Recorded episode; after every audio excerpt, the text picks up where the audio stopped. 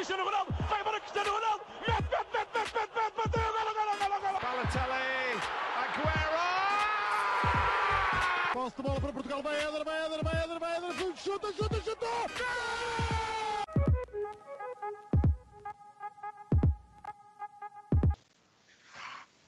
Olá, sejam muito bem-vindos a mais um episódio do nosso podcast Os Panenca. Estou na companhia dos habituais João Blanco e Miguel Rocha.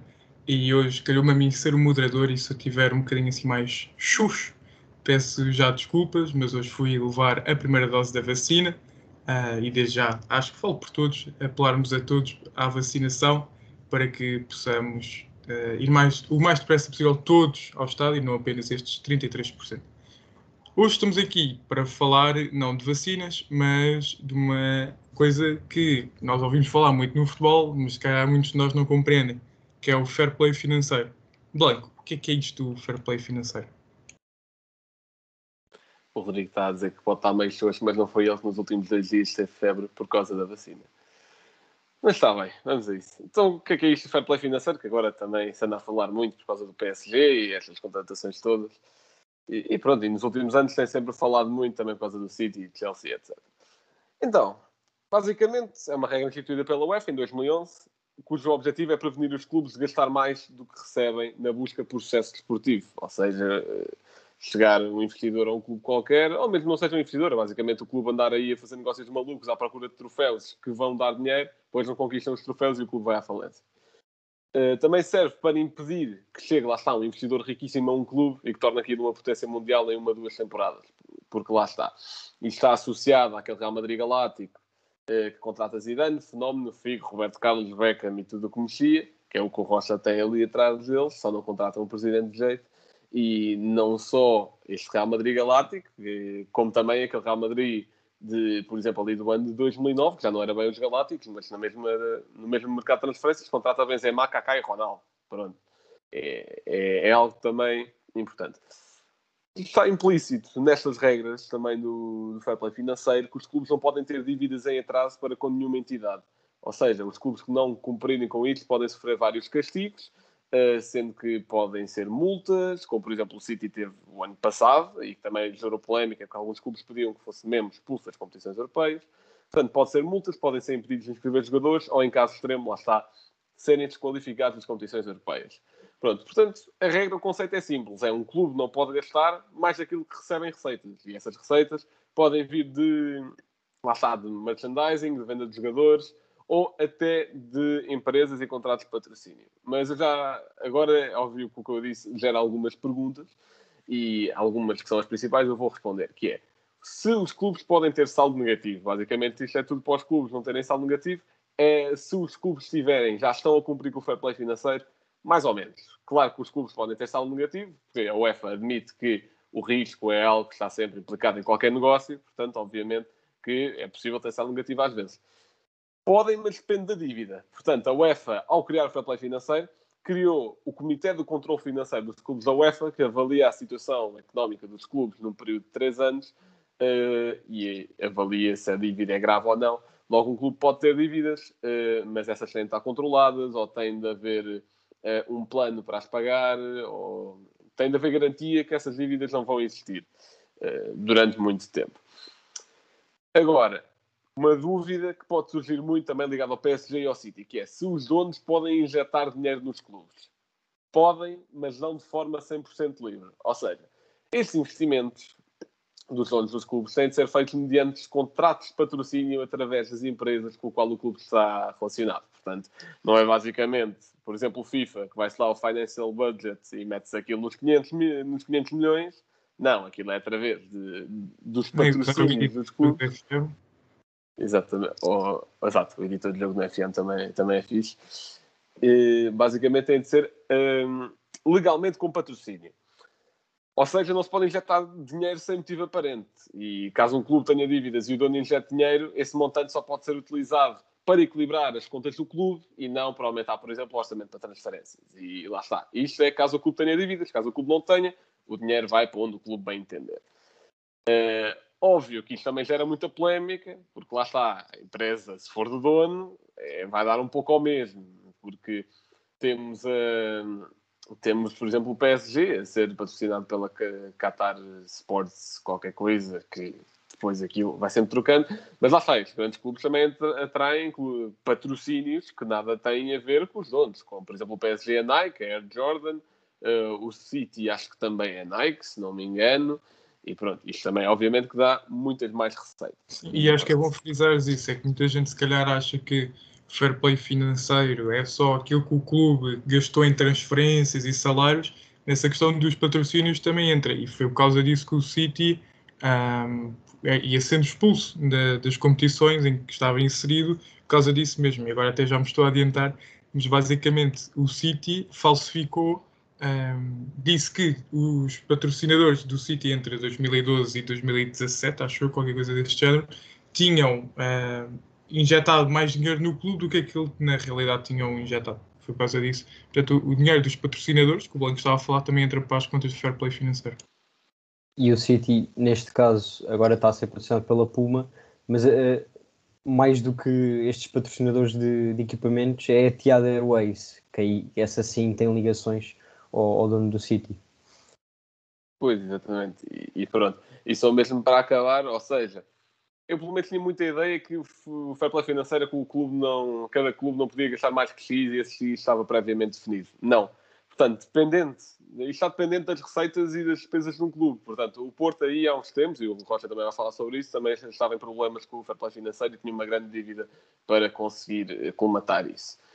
E, ou seja, mas lá está, o PSG se calhar pode gastar o quinto ou o sexto mais que o Porto, porque lá está, recebe muito mais. Portanto, enquanto que há clubes que podem gastar, se calhar, 400 milhões no só mercado de transferências porque as suas receitas o permitem, isto sem quebrar o fair play financeiro, se calhar há clubes que não podem gastar 2 milhões porque têm muitas dívidas. Portanto, isto, tem, isto depende de clube para clube, mas uh, óbvio que também depende um pouco da grandeza do clube, mas ou seja, não, é, não está delimitado que clubes grandes podem gastar isto e clubes pequenos podem gastar isso. Nada disso. Tem tudo a ver com receitas e, e pronto. E da teoria é isto.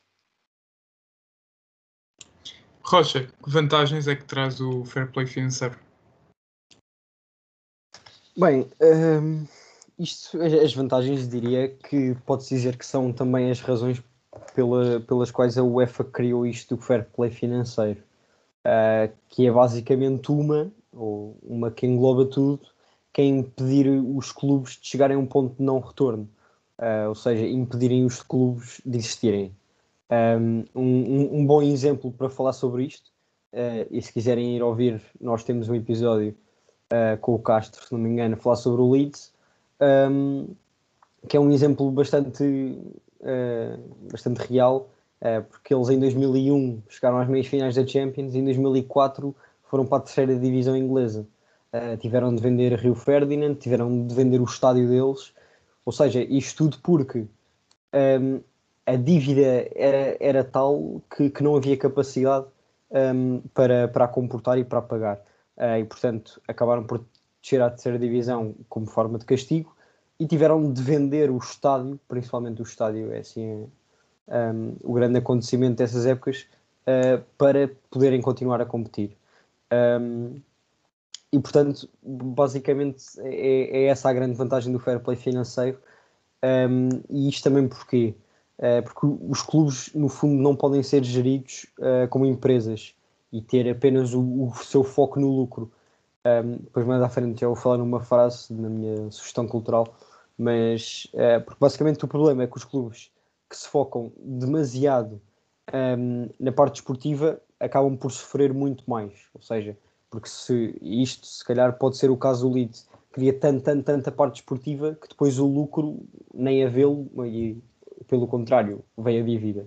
Um, e portanto, o fair play financeiro acaba por tentar um, equilibrar aqui as coisas e um, impor aos clubes uh, certos limites. claro que clubes que, que virem isto como uma forma de lucro poderão tirar um, um pouco de lucro, mas calhar a parte desportiva é muito mais prejudicada e isso por isso mesmo é que os clubes não podem ser uh, geridos como empresas também. O fator adeptos, etc., não iria deixar isso acontecer, supostamente.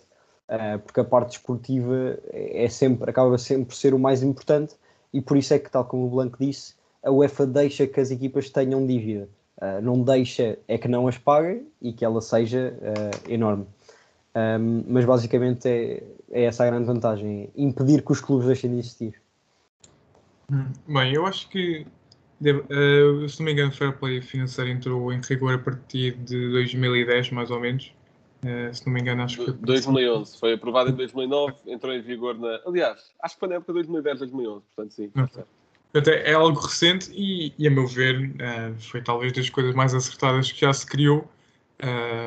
Mas eu venho aqui falar-vos das desvantagens, o que eu acho que não, que não há muitas. A, a verdade é essa, é que esta medida preza pelo bem do clube, porque um clube que se afunda em dívidas é, vai dar uh, asos a que aconteça isto, como o, o exemplo do Leeds. Uh, portanto, eu eu disser uma desvantagem, que é talvez a que eu encontro, é é a impossibilidade da criação de uns Galácticos 2.0, a não ser que seja como o Blanco tem ali, que é quatro jogadores a custo zero, e o Hakimi, sim, a custar dinheiro.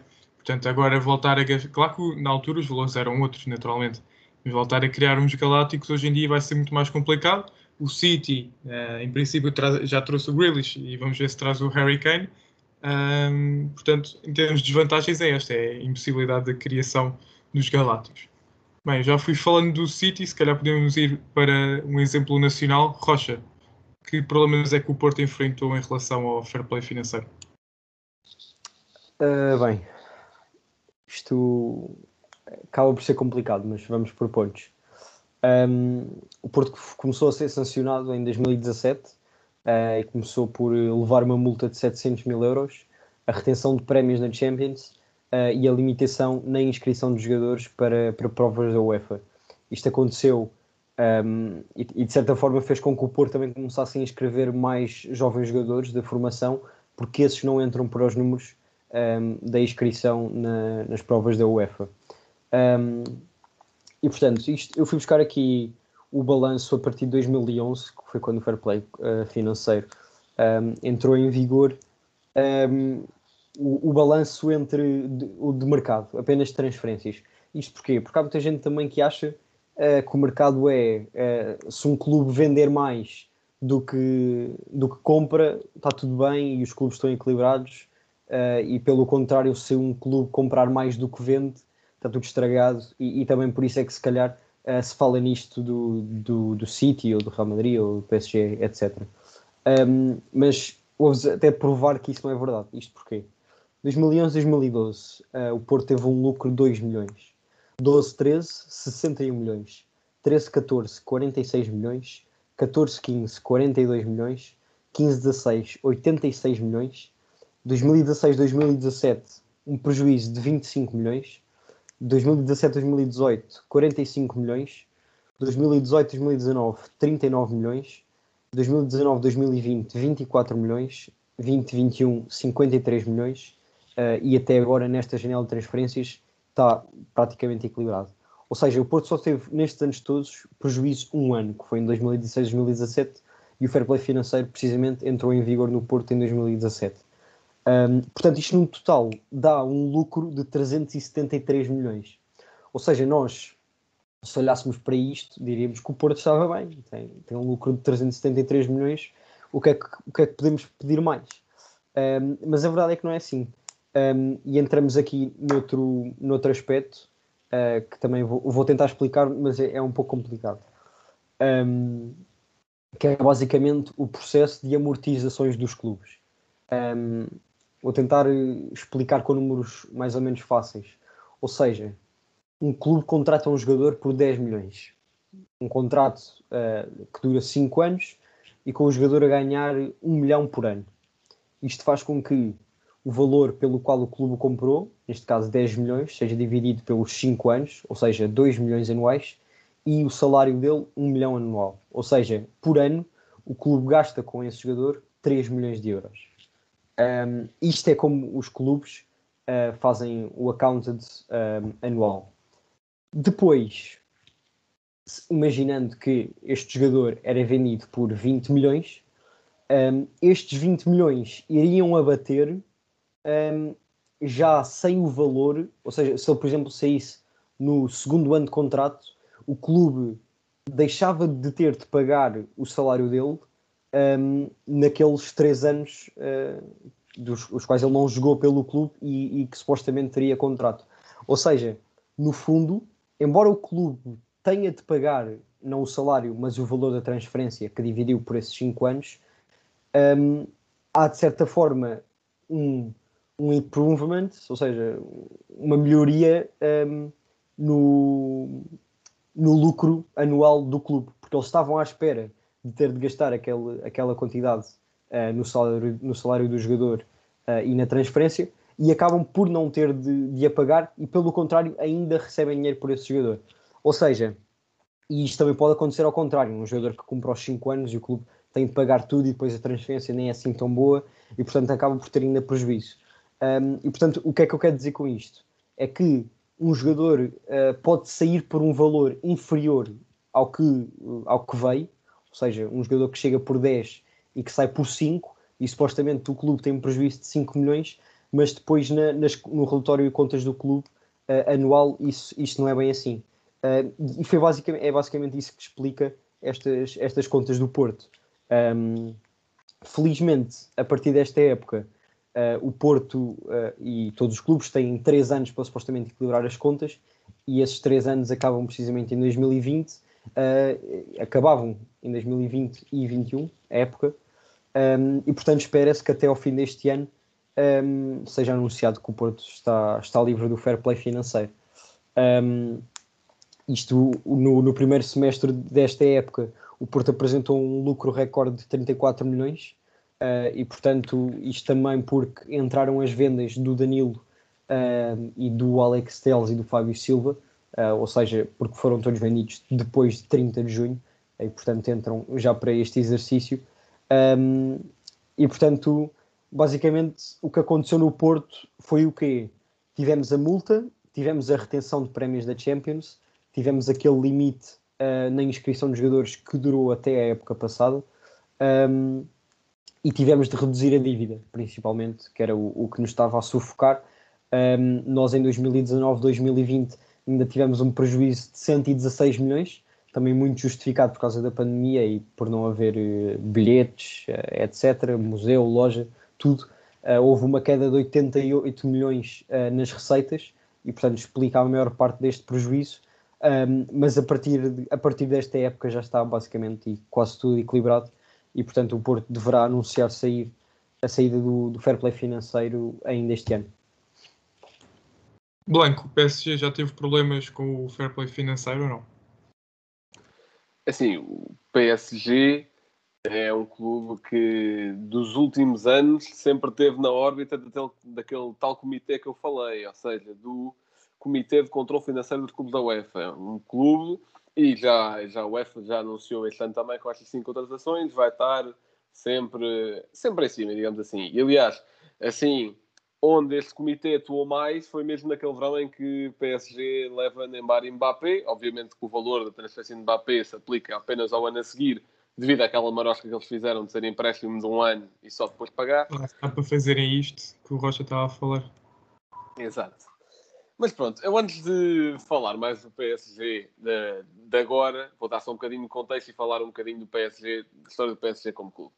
Portanto, mas muito rapidamente, ou seja, o clube foi fundado em 1970 com a junção de dois clubes, que é o Paris FC e o Stade de Saint-Germain. E sim, eles levam como ano de fundação o ano da junção dos clubes, Benfica. É assim que funciona. Pronto, porém, estes dois clubes, como vocês sabem, o Paris FC é um clube uh, diferente hoje estes dois clubes voltaram-se a separar passado dois anos. Portanto, passou, continua a existir o PSG, é ou seja, o Stade Saint-Germain não voltou a existir, eh, e voltou a existir o Paris FC. Nos anos 80 surgiram os primeiros troféus do clube, mas já está, nada de ligas, ganharam uma segunda divisão e, um, e um, duas taças de França. Depois, nos anos 90, o PSG já ganhava mais algum poderio em França, ganhou nove títulos nessa década de 90, chegou a quatro semifinais europeias, sendo que conseguiu uma taça das taças em 1996. Neste período estava no clube, por exemplo, George Weah, que mais tarde, acho que foi mais tarde, que acho que foi em 98, eh, ganhou uma bola de ouro. Depois, na primeira década do século XXI, o eh, PSG já tinha alguns bons nomes, por exemplo, o Ronaldinho e o português Pauleta, de quem eu vou falar um bocadinho no facto. Uh, mas ainda assim o PSG ficou-se por três taças de França, uma taça da Liga e uma taça Intertoto. Portanto, nada de espetacular e nada de caráter hegemónico como temos atualmente no PSG. Na altura, quem dominava o futebol francês até era o próprio Lyon, que contava, por exemplo, como maior figura o Juninho Pernambucano, que de certeza que já viram li livros dele no YouTube e nos Reels e TikToks desta vida, e, e que pronto, era a estrela da equipe. Porém, a sorte do PSG começou a mudar a partir de 2011, que é o ano em que a Qatar Sports Investments compra o clube. Desde essa altura, o clube conseguiu contratar grandes nomes como Zlatan, Beckham, Tiago Silva, Cavani e Di Maria e as duas maiores contratações da história do futebol, Neymar e Mbappé, na mesma janela de transferências. Desde aí foram 27 títulos, sendo 7 títulos da Liga, eh, e ao longo destes anos o PSG nunca foi declarado culpado de quebrar o fair play financeiro, mas lá está. Este tal comitê está sempre acima do PSG. O PSG uh, consegue planear muito bem quando fazer as transferências e também, lá está, a injeção de dinheiro através das empresas do, do dono do clube. Ou seja, a UEFA sempre considerou que o PSG gastou menos do que, do que recebia receitas e essas receitas podiam tanto vir de venda de jogadores, como de merges, como desses tais investimentos. O PSG, agora, aplicado a esta janela de transferências, onde contrata Sérgio Ramos, Messi, Wijnaldum, Hakimi e Donnarumma, apesar de grande parte dessas contratações terem sido a custo zero. Aliás, no total, o valor gasto em transferências são 60 milhões, que é o Hakimi, ponto. Esses cinco jogadores vieram por 60 milhões. Com as contratações que o PSG agora fez, uh, o PSG tem que fazer entrar dinheiro para equilibrar as contas. Portanto, neste momento, e obviamente que isto só entra em vigor, lá está, como eu estava a dizer, no final do semestre, e depois disso, uh, o tal comitê ainda tem de investigar as contas todas. Portanto, se o PSG fosse sancionado, não seria agora de todo mas é, é, é, notório que o PSG tem de fazer entrar dinheiro, até porque os salários também entram para, esta, para estas contas. Lá está, isso pode ser tanto feito através do aumento de receitas como através de contratos de patrocínios, ou seja, através daquelas tais injeções de dinheiro. Para tal, a chegada do Messi pode vir a ajudar. Porquê? Porque vende muita merch, não é? E, e foi algo que eu também escrevi no, no nosso Twitter Uh, nos dias, uh, naqueles dois dias em que o Messi chega ao PSG e num eles metem aquele vídeo, mas não é bem anunciar e só depois é que anunciam oficialmente. E, e pronto, que o Ronaldo no dia em que chega às Juventus faz 60 milhões em venda de camisolas. O Messi, eu não sei quanto é que, quanto é que vale uma camisola do PSG no site do clube, mas vamos presumir que vale 100 euros. Pronto. Está entre os 90 e 140. Então pronto, se calhar ainda vão fazer mais do que as contas que eu estou aqui a fazer. Mas o Messi vendeu se não estou enganado, 850 mil camisolas só no primeiro dia. Portanto, ele, ele não tinha esgotado as camisolas logo no primeiro minuto. Num minuto, mas num só dia e pronto, isso é só no site. A malta depois ainda vai à loja e há várias lojas físicas do PSG e, etc. E também há lojas da Nike também. Uh, que a Nike também tem essa vertente de marca de ter várias lojas, uh, onde tem as várias camisolas de vários clubes. Ou seja, presumindo que o preço médio de compra de uma camisola era 100 euros, o Messi no primeiro dia fez 85 milhões. O que ele vai receber de salários ao ano são cerca de 40. Portanto, dois anos de salários ficaram pagos num dia. Isto lá está, isto também tem muito a ver com receitas. Isto é Mas tem a ver com, teórico também há a porcentagem que vai para o PSG, que eu não tenho bem a certeza qual é, Sim, mas claro, que, é, e, que é Isso é tudo muito teórico que todo esse dinheiro não vai, não vai para o sim. PSG, claro. Também é uma parte vai para a Nike, uma parte vai para a Jordan, obviamente que sim. E não sei até que ponto, isso também depende das políticas dos clubes, mas isso, se um jogador vender X camisolas, não sei que porcentagem também vai para o próprio jogador, mas isso são políticas dos clubes. Uh, não sei como é que é essa política no PSG, mas pronto, o sinal que eu quero fazer aqui, mesmo que não pague dois anos de salário do Messi, é o Messi faz muito dinheiro.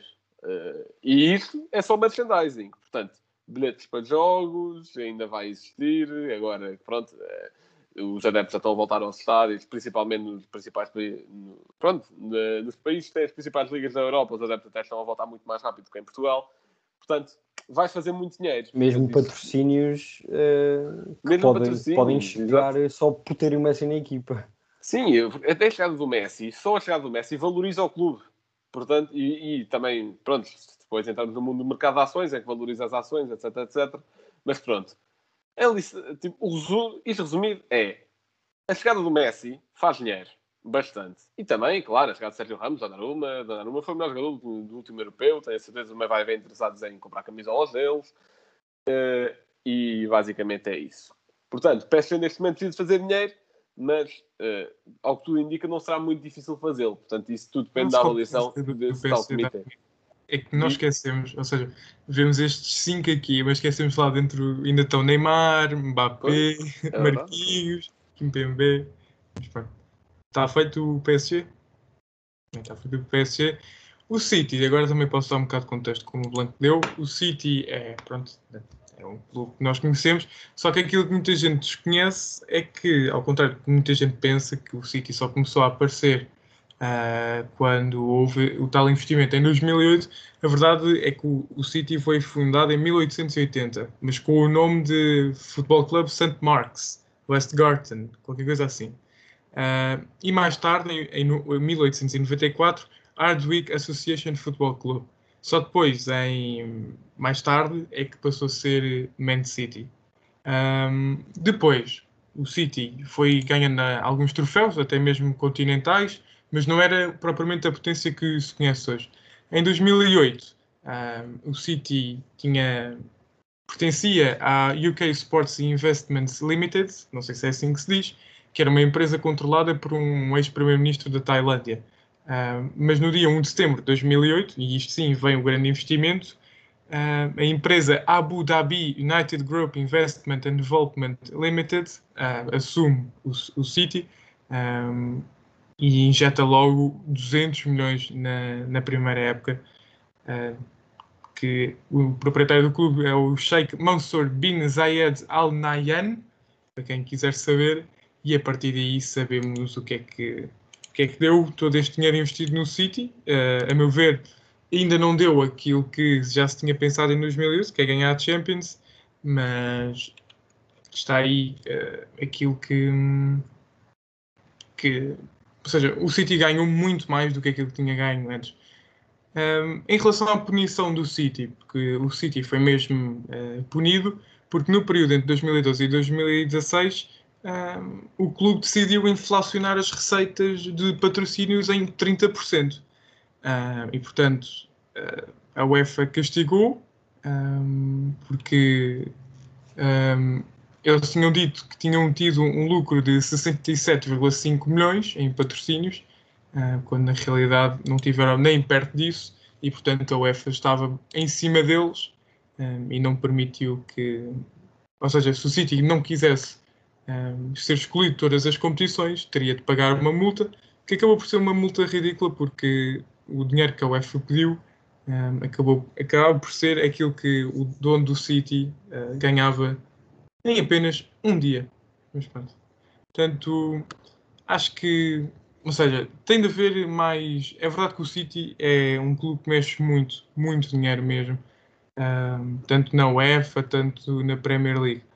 Mas epá, se há sanções para o Porto, tem de haver também para, para o City. Uh, vamos ver que agora o Porto já está positivo, não, não para a Covid, para o fair play financeiro. Um, portanto, vamos ver agora. Rocha, acreditas que esta regra fair play financeiro vai, vai ter mudanças? Supostamente sim. A verdade é que a UEFA tem como grandes adversários o Manchester City, o PSG e o Chelsea precisamente os clubes que têm tido problemas com o fair play financeiro. Até recordo que o Chelsea teve dois anos sem poder contratar os jogadores. Um, portanto, mas, mas isto, esta notícia surgiu, um, surgiu esta, esta última semana uh, pelo jornal The Times, um, em que basicamente o que é que, o que, é que aconteceria? a regra acaba por ser simples, é uh, os clubes poderiam gastar no máximo em salários 70% da sua receita anual. Um, isto acaba por, por ser eh, mesmo a forma de esquema mais fácil do que as regras atuais do fair play financeiro um, e basicamente era adotar um teto salarial, tal como acontece na NBA e na NFL. Um, e, e, isto ac acabaria por ser positivo porque, por exemplo, olhamos para o caso do PSG. Uh, só que nestas contratações, uh, só o Hakimi é que custou uh, ah, 60 milhões, se não me engano. Todos os, todos os outros foi free agent e, portanto, o, o PSG só vai ter só vai ter que, que lhes pagar os salários, basicamente. Um, e portanto, não há valor de transferência, mas há valor do salário. E portanto, acaba por ser, não, não havendo valor de transferência, se calhar um bocado desse valor que, poderia, uh, que eles poderiam ter pagado ao clube de onde esse jogador veio, acaba por ir para o salário. E, e há um, um aumento dos salários que, com, com, esta, com esta nova regra, acabaria por não acontecer. Um, este teto salarial já existe na La Liga e foi precisamente o que impediu o Messi uh, de ficar no Barcelona.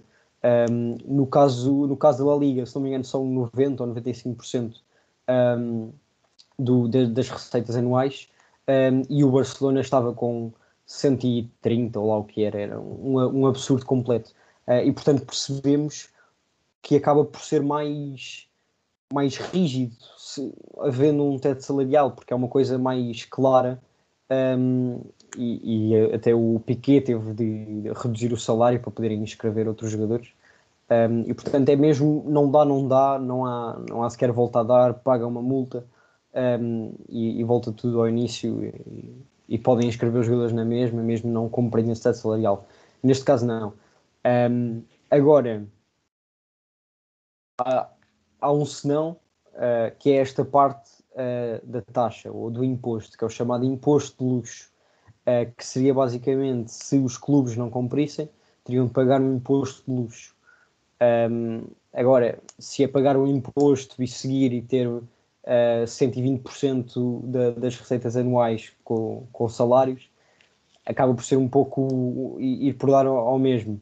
Um, a única coisa boa, uma vantagem, mas diria eu, a longo, longo prazo, é que este imposto supostamente seria depois redistribuído pela UEFA um, aos clubes mais pequenos que fizessem parte das competições europeias. Uh, isto a longo, longo prazo poderia acabar por equilibrar um pouco as contas uh, dos clubes mais pequenos e ajudá-los uh, a se calhar chegarem um pouco mais perto dos maiores clubes, ao mesmo tempo em que a UEFA estaria a regular o teto salarial, neste caso impor o limite de 70%. Um, é, é, lá está, é uma vantagem bastante distante, porque isto até os clubes realmente acabarem por acumular esses valores iria demorar. Um, mas e para isso também era preciso que a UEFA uh, cobrasse mesmo essas multas, uh, que é uma coisa que não tem feito todas as vezes, principalmente nestes últimos anos. Um, como eu disse. Os maiores custa sempre passar multas. Pois, exato. Um, como eu disse, City, PSG e Chelsea já se mostraram contra uh, esta nova regra. o novo modelo ainda vai à discussão, mas se entrar em vigor será em 2022-2023. Portanto, vamos aguardar mudanças. Até lá, o Blanco vai-nos contando o seu facto. Não até 2023, por favor. É pá, acho que não há. Pronto, por muito que Pedro Paulo tenha sido um excelente avançado, acho que não há coisas para dizer sobre ele até 2023. Portanto, pronto, lá está. o facto que eu trago aqui, que se calhar alguma malta não sabe, é que Pedro Paulo era o melhor marcador do PSG até o investimento do, da, da empresa do Qatar, da Qatar Sports Investments, porque a partir daí passou a ser o Zlatan, depois o Cavani, agora já não sei em quem vai, acho que ainda é o Cavani. E, e pronto, portanto, aqui algumas estatísticas. Ele fez 211 jogos pelo PSG, marcou 109 gols e 16 assistências. Pela seleção, em 88 jogos, marcou 47 gols. Uh, portanto, ele juntou-se ao, PSG em 2003, saiu em 2008 e não saiu para nenhum clube, retirou-se, acabou a carreira. E pronto, e o que é que ele ganhou? Foi melhor marcador da Liga 1 por três vezes, em 2001, 2002, mas ainda não pelo PSG, aí foi pelo Bordeaux. Depois, em 2005, 2006, em 2006, 2007, essas duas pelo PSG, se bem que em 2006, 2007 foi o melhor marcador apenas com 15 gols, mas ainda assim é, é, foi o melhor marcador. Uh, e pelo PSG ganhou duas taças de França e uma taça da Liga Francesa, ainda ganhou outra, mas lá está, com o Bordeaux. Uh, portanto, era isto que o PSG ganhava antes de chegar o, o investimento do Qatar. E, e, pronto, lá está. Contavam com Ronaldinho e Pauleta no plantel e eram eliminados por Boa Vista na, na Liga Europa, por exemplo, né? quando naquela que o Porto ganhou. E, não, e só não trouxe esse facto porque esse já tinha sido um facto nosso e foi até dos primeiros episódios, acho que foi quando falámos do Mourinho contra, contra entre aspas, contra o Guardiola. E, e pronto. Não, contra o Vila, era o Porto do Mourinho contra o, O o Vilas Boas. 2004, 2011. Yeah. Exatamente, exatamente. Rocha, teu momento cultural. Bem, como disse, um, ia buscar aqui uma quote deste livro, uh, que é um livro que é o Soccernomics, escrito pelo Simon Cooper e o Stephen Szymanski, um, em que basicamente. mudado, pá. O que o quê? O título Pois, ser pois. mudado. É, digamos que eles não são eh, europeus, portanto. eh, mas concordo, claramente. Mas basicamente o que é que este livro é?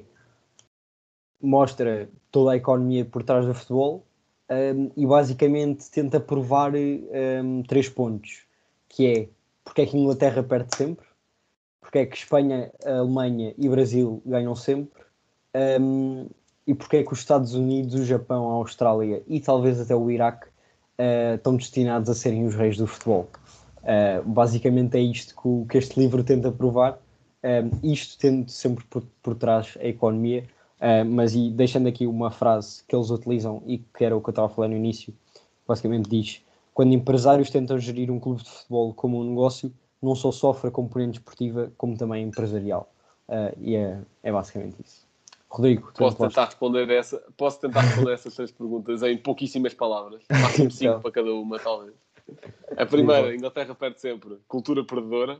A segunda, a Alemanha, a Espanha e era mais? Brasil. Brasil, cultura vencedora. E a terceira, dinheiro. Pode seguir. Exato. Ah, o Iraque não tem assim tanto dinheiro, mas pronto. Eu acho que essa última frase foi. Petróleo, pá, isto é tudo petróleo. Quer- quer- Queres repetir a última frase eh, que disseste? Este livro, Já, a frase. quando empresários tentam gerir um clube de futebol como negócio, não só sofre, não só sofre a componente esportiva, como a empresarial.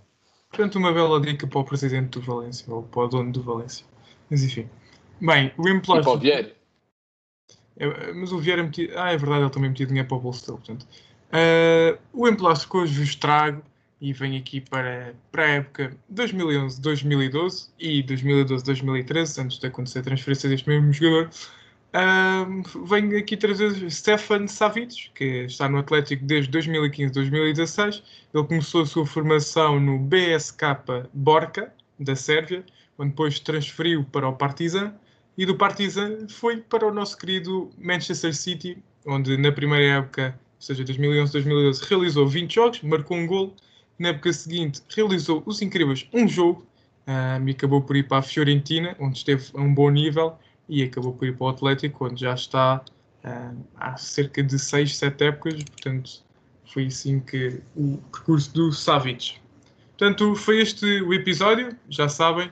ah, os links para as nossas plataformas estão no nosso Instagram. Finalmente consegui acertar a palavra plataforma. Uh, portanto, têm lá todos os links de acesso. Espero que tenham gostado. Fiquem bem e até à próxima.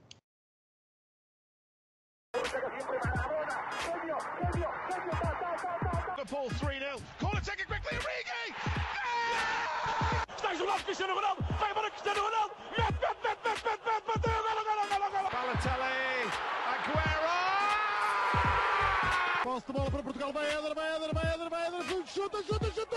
Gol!